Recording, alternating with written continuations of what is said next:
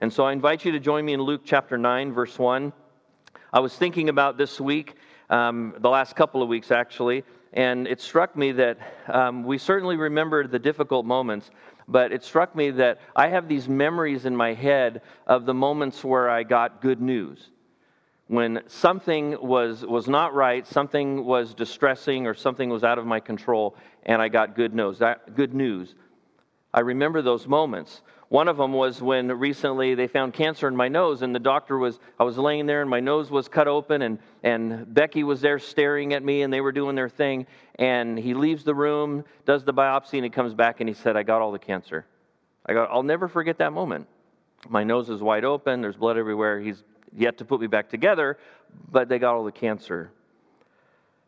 Recently, I took my vehicle in to get um, a simple repair done, and I got a phone call saying that the cost was going to be $1,800 to fix the repair.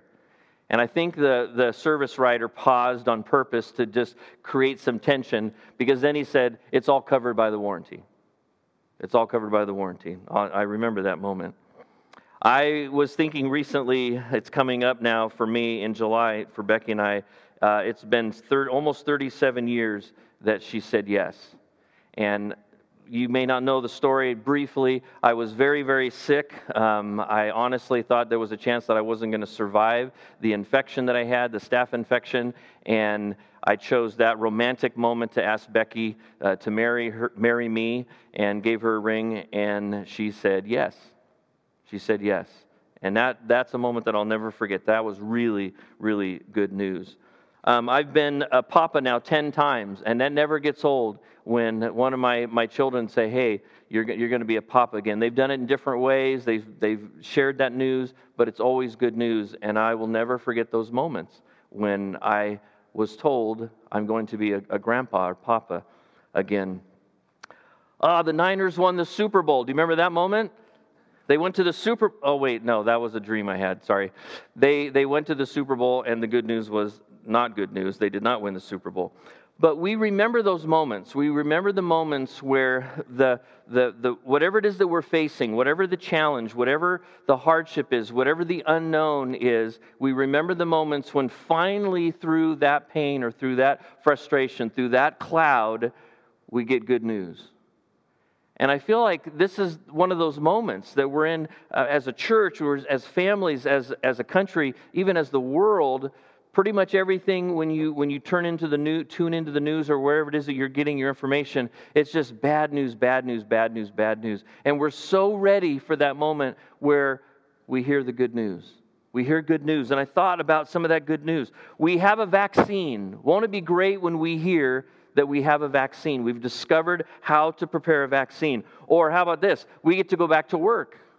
Some of you are so ready to hear that good news, it's okay to go back to work. Or moms, dads, families, the kids get to go back to school. That may be for some time, but won't that be good news for families to say, you know, we're not all going to be in the house all the time. Or we can go outside. We can go to the park. We can go to a baseball game. We can go back to the things that we enjoyed doing. Or what about our medical workers when we get the good news that they can rest? They can, they can kind of calm down. They can shut down a little bit and get some refreshment and relaxation from all the stress and the hard work that they've been putting in taking care of people. For some of you, the good news is going to be we have toilet paper. You know, we found toilet paper. We went to Costco and there was actually toilet paper. The truth is, we, we really could use some good news right about now. With all that's been going, we don't, I don't know the answer to any of those things. We don't know the timing. We don't know how this is going to continue to play out, but we really could use some good news. And I, and I believe that what we celebrate today, the resurrection of Jesus Christ, it's been put in a song recently. It's the best news ever. It's not just good news, it's great news. And my heart is that as we spend these moments together, that we can focus in on some good news. And that's really what we have in Luke chapter 9. If you've been um, a part of here at this gathering at this location or you've been following along online, you know that we're walking through the Gospel of Luke in, in 2020. And our heart, our goal, our target is can we bring Jesus in to focus? Can we really come to understand who Jesus is? Can we see him with clarity and then respond by faith to who he is, who he claims to be, and what he claimed to do? And so we come to chapter 9 this morning, and I really see good news here. And it's framed in a certain way, and you maybe already have picked up on this phrase, but you, if you haven't, it's this idea of the kingdom of God. Luke begins to really lay out this, this concept, the kingdom of God. This is not the first time he's mentioned it. In chapter 4, he mentions it, where he records Jesus saying, I must proclaim the good news of the kingdom of God to the other towns because I was sent for this purpose. And then in chapter 8, again, it's Jesus. He's traveling from one town and village to another, and he's preaching and telling the good news of the kingdom of God. Now, this phrase kingdom of God shows up 71 times in the New Testament. 52 of the times are in the four Gospels, and 31 of those 52 are in the Gospel of Luke. So, as Luke sets out to write his gospel and he tells Theophilus, I want to present you with the facts. I want you to have exactly what you need to know who Jesus is and what your response to him should be. In the midst of that narrative that we have as the Gospel of Luke, 31 times he records this phrase, the kingdom of God. Sometimes it's Jesus saying it, sometimes it's others referring to it, but he really lays out a pattern. He, there's an emphasis on the kingdom of God. And multiple times the kingdom of God is connected, as Jesus did it in Luke 4 and Luke 8, to this idea of good news. So, why is the kingdom of God good news? Why do we need to know about the kingdom of God this morning so that we can have some good news to plant ourselves in? Go back to Luke chapter 9 with me, verse 1. We read it earlier. Go back there. Summoning the 12, Jesus calls the 12 that he has recently appointed from his followers. He gives them power and authority over the demons and power to heal diseases. Do you see what he's doing here? He's sharing with them, he's giving them power and authority over the spiritual world, the spiritual realm, Satan and his demons, and the physical realm. He gives them power and authority over all demons. Recently, we saw him set a man free from demonic possession and sent the demons into the pigs. He's already established that he has this power. We've also seen him heal many people. He even raised someone from the dead. So he's demonstrated his power over the physical world and the spiritual world, and he's sending out his 12. He calls them together, he gives them power and authority over the demons and power to heal diseases, and then he sent them. He sent them to proclaim the kingdom of God. Don't miss that, that, that context there.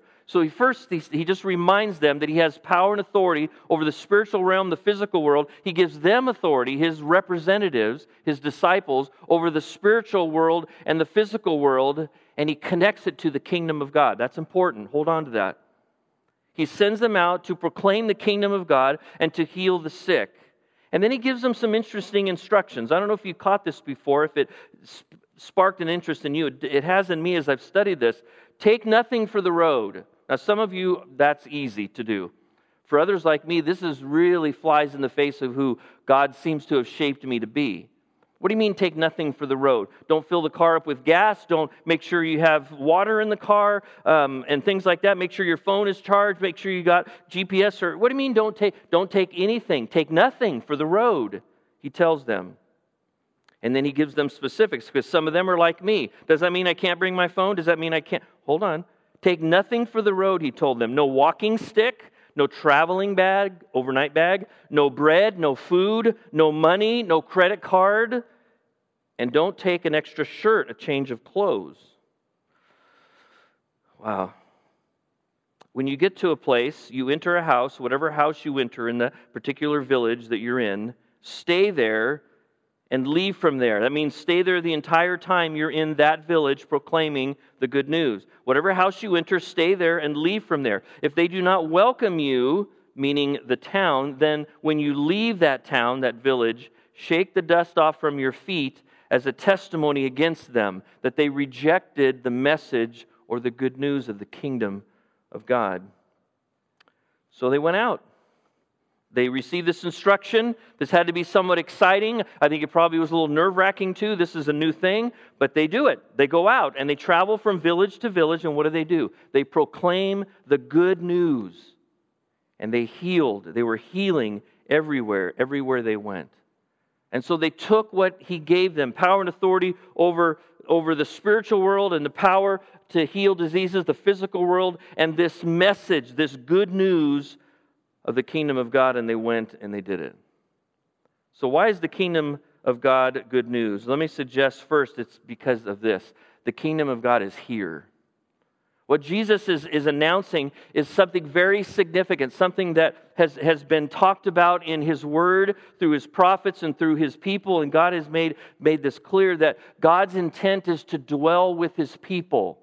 And when Jesus comes to earth and he takes on what we celebrate at Christmas, a, a, a, human body, and he's born as a baby in Bethlehem, and he grows up, and, and then his ministry begins, and he's walking among his creation for those three years of ministry. And as Andy prayed, it's going to culminate with his crucifixion, his, his burial, and his resurrection. If you don't know the end of the story, there's a spoiler alert. He's going to come. He's actually going to be with his people, with creation, with human beings. And the kingdom of God is going to be established on earth in some form. Still not clear what that means yet.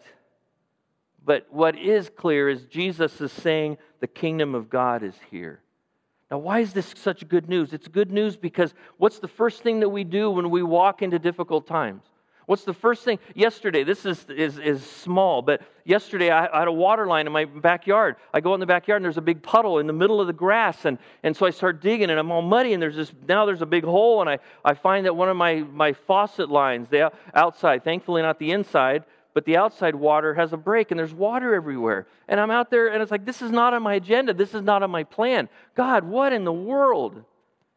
And the first thing I do is like, what happened, God? I mean, obviously, you didn't want this to happen. This really messed up my day. And that's silly. But what about when we walk through a health challenge?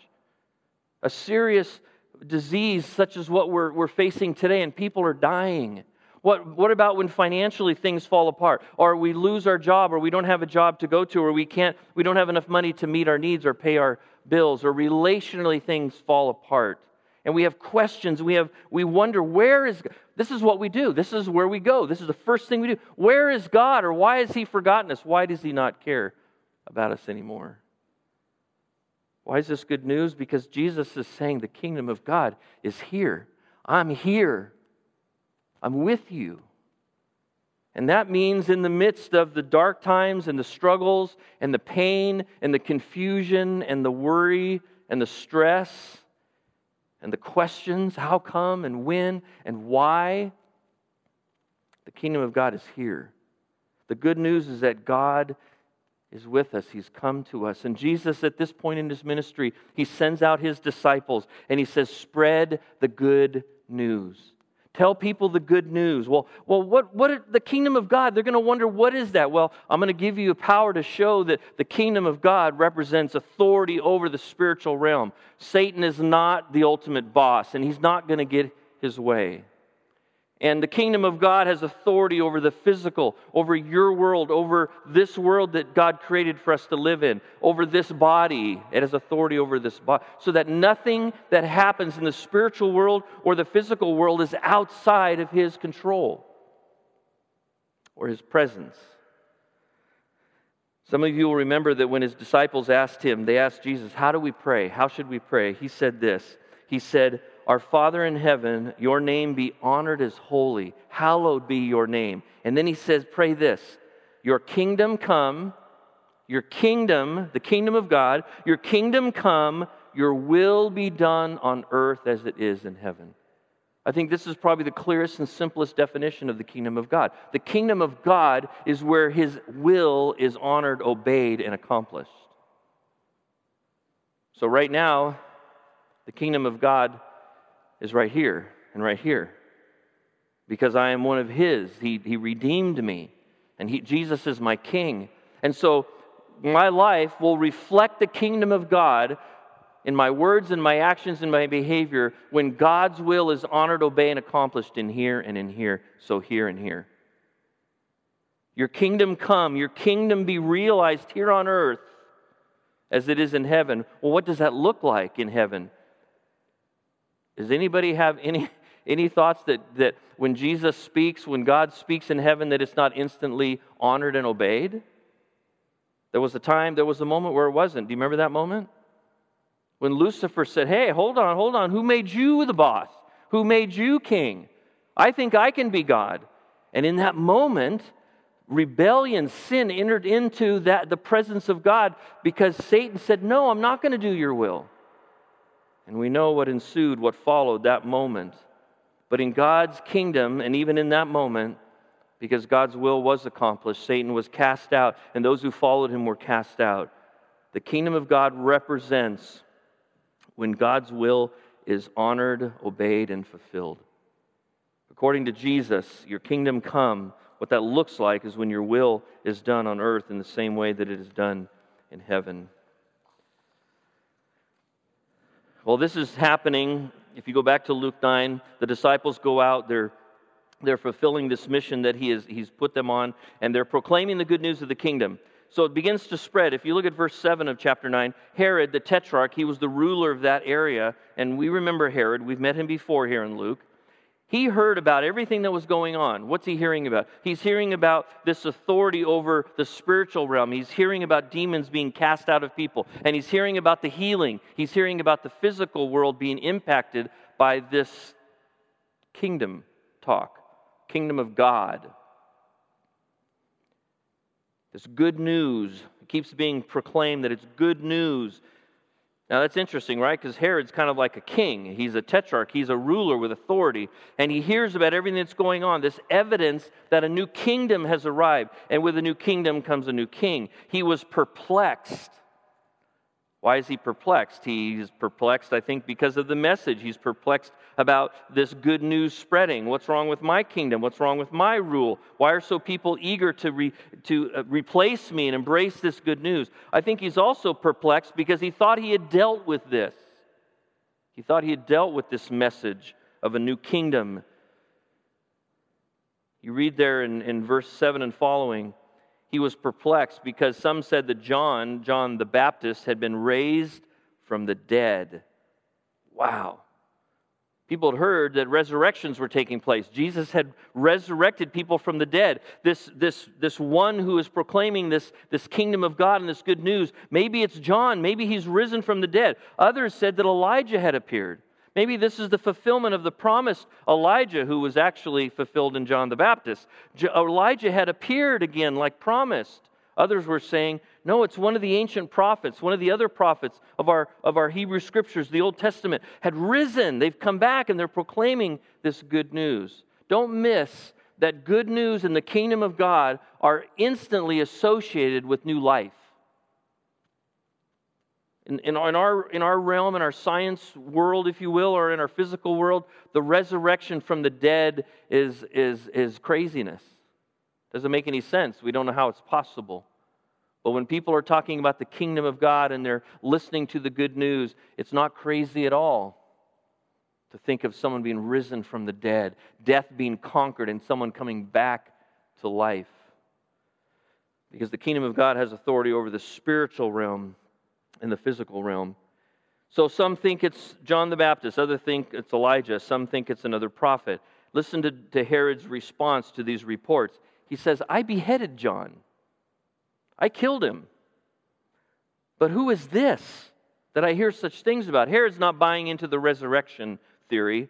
Who is this? This has got to be somebody else. Who is this that I hear such things about? That he has such authority, he has such good news this kingdom of God.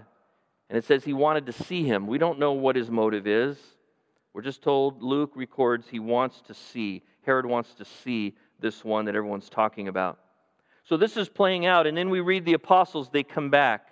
They returned, it tells us, and they reported to Jesus all that they had done. And I love this.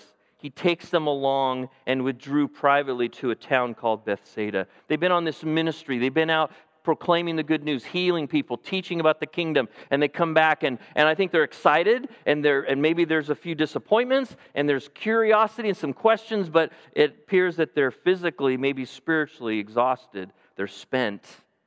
They gave their all potentially, and he sees that and he takes them to a private place. He, they, he takes them on a retreat But we read that the crowds find this out. When the crowds found out, they followed him. They followed Jesus. And when the crowds show up in Bethsaida, he welcomes them. He welcomes them and he speaks to them. Do you see what he says? He speaks to them about the kingdom of God. He gives them the good news of the kingdom of God and he cures those who need healing. Here's the second reason I believe the kingdom of God is such good news is because not only is the kingdom of God here and God's present and he's come to us, but the kingdom of God is for us. It's ours. It's, it's for anyone who is willing to follow Jesus. And I don't think it's, it's, I think it's intentional that Luke records in the middle of this because it kind of feels out of place. Go out and do this. They go out, they're teaching, they're proclaiming, and then we hear about Herod for a couple sentences, and then the people come, the disciples come back and they report, and Jesus, why is that in there? Because the reality is not everybody sees the good news of the kingdom of God as good news. And Herod's one of those people that's really struggling with it. He didn't like it when John spoke his message about Jesus and about a holy life, repentance. Remember that was John's primary message was repentance. Stop living the way you're living. Turn from your sin and prepare for the kingdom of God, for the king who's coming. And Herod was not living a holy life, and he took offense to John's challenge to repent, and he had him beheaded. The kingdom of God is ours, the ours in us, human beings. It's for God's creation. It's for anyone who is willing to follow Jesus. The crowd represents those there. Maybe some are just curious, maybe they don't fully get it. But unlike Herod, who's, you know, I need to figure out what's going on here and I want to see this guy. Maybe he wants to behead, try to behead this guy. I don't know. But the crowd just wants Jesus. They continue to look for Jesus. And the disciples come back to Jesus. And when they encounter Jesus, he speaks to them, he speaks to the crowd. If I can try to capture this in a, and it's a long sentence, so bear with me, I would say it like this No matter who we are or what we've done, we must decide how we will respond to the news that Jesus is building a kingdom. And we must decide how we will respond to his invitation to live in his kingdom under his authority and enjoying his provision. The response, the, the the, the needed response that God is looking for, that God is asking from every one of us, from Herod to one of these, the crowd to his disciples, is what will you do with this news that Jesus is building a kingdom?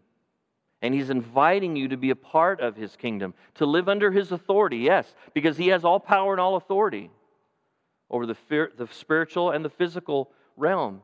And he's inviting us to come live in that kingdom under his authority, but also under his provision, under his care. No matter who we are or what we have done, whatever our past, let me say this would Herod have been welcome if he had come to Jesus in repentance and said, I was wrong, I'm sorry? I want to be a part of your family. Would he have been turned away or would he have been embraced? And everything that we have in God's Word that reveals who God is tells us that He would be welcomed. Doesn't matter what we've done, what our past, what our, what our present is, we each must decide how we're going to respond to this news that Jesus is building a kingdom. He is a king come to earth, and He's building a kingdom, and we have to decide how we're going to respond to His invitation. Because the kingdom of God is for us, but we have to decide if we are for the kingdom if we're going to repent from the direction we've been living, if the, the direction Herod had been, been living, the direction every human being finds themselves living, God comes and says, I want you to repent. I want you to stop the direction you're going. Because here's the, here's the reality whatever direction we're choosing to go with our life, it's not in the direction of the kingdom of God, it's in the direction of the kingdom of Kurt. See, without Christ, outside his kingdom, I'm living in what I believe to be Kurt's kingdom and I pursue and I chase after and I desire the things that are going to make me happy, fulfilled, content, powerful, whatever it might be. We have to each decide how we will respond to His invitation to live in His kingdom under His authority and with His provision. Our text goes on in verse 12. Same context, same events, but it tells us in verse 12 of chapter 9 late in the day late in the day. The sun is setting, it's, it's that dusk time, it's late afternoon, early evening, It's late in the day, and the 12 approach him. They come to Jesus. It's been a long day, a lot's been going on. What we read in a few minutes is, is played out over, over days. And so it's, it's the end of this, this season of them being sent out and coming back and, and being together and the crowd showing up. And they come to him and they say to Jesus, they say, Send the crowd away. Send the crowd away so they can go into the surrounding villages and countryside to find food and lodging because we're in a deserted place here. Now, there, there are people like us, so if I put myself in this situation, I probably have mixed uh, motivation here. You know, there's probably some motivation. Hey, these people are hungry. Uh, we'll learn in a minute. There's a lot of them, and you know, we we just can't take care of them. So let's be thoughtful. Let's let them go, Jesus. Let's uh, let's end the service. We're over time as it is, you know. So let's end it. It's been a long day. Let them go find food, and it's a genuine motivation. But there also could be the mixed in with that of what I would carry is man, it's been a long day. It's been a long couple of weeks. I would just like, you tried to pull us aside and have some quiet time and didn't work out so well because the crowd came, but maybe we could just have a nice evening together tonight, Jesus. You know, maybe we just send them out and then it's just us. Send them away. They need to find food and lodging. And we're out here in a deserted place where there's no access to food. And Jesus looks at them and he says, You give them something to eat. You give them something to eat, he told them. And their response is, We have no more than five loaves and two fish. Well, this, is, this is what we got, they said. Unless we go and buy food for all these people. Is that what you're suggesting? Is that your response to our, our suggestion that you want us to go buy food for all these people? Luke records that there were about 5,000 men, which obviously doesn't account for women and children. Many scholars estimate it's 12 to 15,000 people that are there, a large crowd. And they haven't prepared, they don't have food. You're, are you suggesting that we somehow buy food for all these people? Oh. You think Jesus was exasperating to his disciples sometimes? You ever thought that about him and you, me? I have. Like, really, Jesus? He loves to answer a question with a question, and he loves to redirect it's almost like he's not paying attention. It's almost like he doesn't understand what's happening. But then at the last minute, he reveals that he knows exactly what's happening, and he has a specific moment that he wants to create. He tells his disciples, okay, it's not what I'm suggesting. Here's what I want you to do I want you to have them sit down in groups of about 50 each. This is the first evidence of social distancing that we have in Scripture. He, instead of 10, it was 50. He says, I want you to break them down. I want you to have them sit down in groups of about 50 each. They did so, and they had them all sit down in groups of 50 each. Then he takes the five loaves and the two fish. And based on this and other, other gospels, he has them, he takes them, and he looks up to heaven and he blesses them. He blesses and he breaks them. He begins to break them into pieces. The bread, he begins to break the bread and put it into baskets. And the disciples are all standing there. There's 15, potentially 12, 15,000 people on this, in this area, this deserted area, sitting in groups of 50, wondering what's happening. And I like to think that it got very quiet. I don't know that, but all eyes are probably on these 12 disciples gathered around the teacher, the rabbi. And oh, look, he's praying. He's praying. Hold on. Shh. He's praying. I can't, what is? I don't know. I can't hear what he's saying. But he's looking up into heaven and he's got, he, uh, he's got food. He's got some bread and he's got some fish. Yes, we're going to eat. Wait a minute. There's like 15,000 of us. And they see him, they hear him, they watch this unfold. The disciples are standing around them, and he begins to fill their baskets with this pieces of bread that he's breaking off. He just continues to break off. And he takes the fish and he begins to break it. And pretty soon, Nathaniel's basket's full. Pretty soon, Peter's basket's full. Pretty soon, John's basket. Are you kidding me? And one by one, I just picture them going off and going to the first. Check it out. Look, look. And what? And now everybody's looking at the groups that are getting served first because you never sit at the right table. Anybody else at the potluck? You're always at the last table and they're watching this play out. They're watching the food. And, oh, I hope there's enough. I hope there's enough for me. Oh, I'm so hungry. And the kids, quiet, you know, and, oh, honey, we need to do something. Hold on, what? And it just continues. And they continue to walk through the crowd and they bring basket after basket after basket after basket. He keeps giving them the pieces of fish and bread to the disciples to take to the, the crowd, to set before the crowd. And then one of the most beautiful, powerful statements in Scripture that we, we cannot miss Everyone ate and everyone was filled, or everyone was satisfied. Everyone had their need met. And when it was all said and done, they picked up 12 baskets. Interesting. Every disciple. So they're doing this. I don't know how long this took. He keeps, and, and I just see Peter running back. they want more. They want more. My, my basket's empty. And Jesus fills it.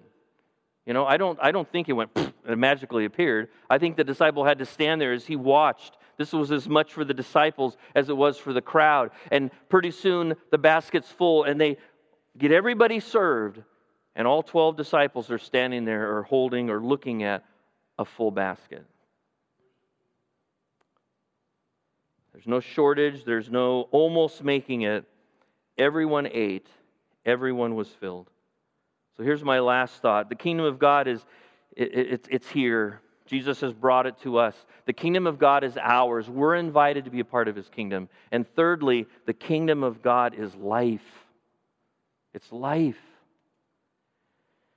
Jesus is the giver, he is the sustainer of life. What a powerful, powerful lesson for these disciples. Go out and proclaim the good news. The kingdom of God is here. And I want you to proclaim to everybody. If a, if a town doesn't receive it, you know, you've done your job, you shake off the dust, you go to the next town because this message is for people. I want people to know this. And then they come back and they tell them what's happened. And at the end of that season, they, he's, people find them and they're crowding around Jesus. And this isn't the plan. All this is happening. Man, we just wanted to be with Jesus and talk about the kingdom of God and what, he, what, what we got to do and what we saw, what we experienced. And Jesus said, Hold on, just tell them, sit down. These people, yes, all whatever, 12, 15,000. And then in the, in the, in the, in the face of these disciples for them to see face to face. The disciples watched Jesus display his power and authority over the spiritual and the physical world because we're told he healed people and then he feeds them. The kingdom of God is life. If this hasn't already come into your mind, I want to put this, this, these thoughts there. He's the giver and the sustainer of life, He controls life. It's not a problem for him to multiply the physical world to material things to feed us. Jesus can provide for our needs no matter what our circumstances. And if you're struggling to connect this moment with our current moment, let me just help you. We, we are in the same we are just as desperate or just as curious or just as wondering how God's going to meet our need. How is God going to meet our economy? How is God going to heal us physically? How is God going to put things back together the way the good things, the things that need to be put? How is He going to do that? Is no different than 15,000 people going, What? They're going to feed us? How are they going to feed us? How is He going to have enough food for, for all of us from it's the same, same moment? Jesus can provide for our needs in all circumstances. And here's the last thought He has no limits and He cares about you. I want you to put those together. I want to put those together in my own heart and mind. He has no limits, He has all authority, He has all power over everything, and He cares about you. You get it? I hope we do. The one who has all power and authority to provide whatever need we might have is the same one who cares and loves, cares about and loves you. That's good news. That's good news. The kingdom of God is life. And the only response that I think is valid in our, in our confusion, in our questioning, in our fear, whatever it is that we're experiencing, whatever is in our mind, whatever we're thinking or our emotions might be, the only appropriate, the right response is to worship Him and to praise Him. And we're going to do that together. So I want to encourage you if there's been things that are distracting you over the last few minutes as I've been speaking, I pray that you've heard from the Spirit of God. But I want to encourage you to just stop what you're doing, stop trying to multitask, and come together. Come together around your device, the TV, because we're going to praise Him. And in a minute, we're going to come to the Lord's table. But we first need to praise the name of Jesus Christ.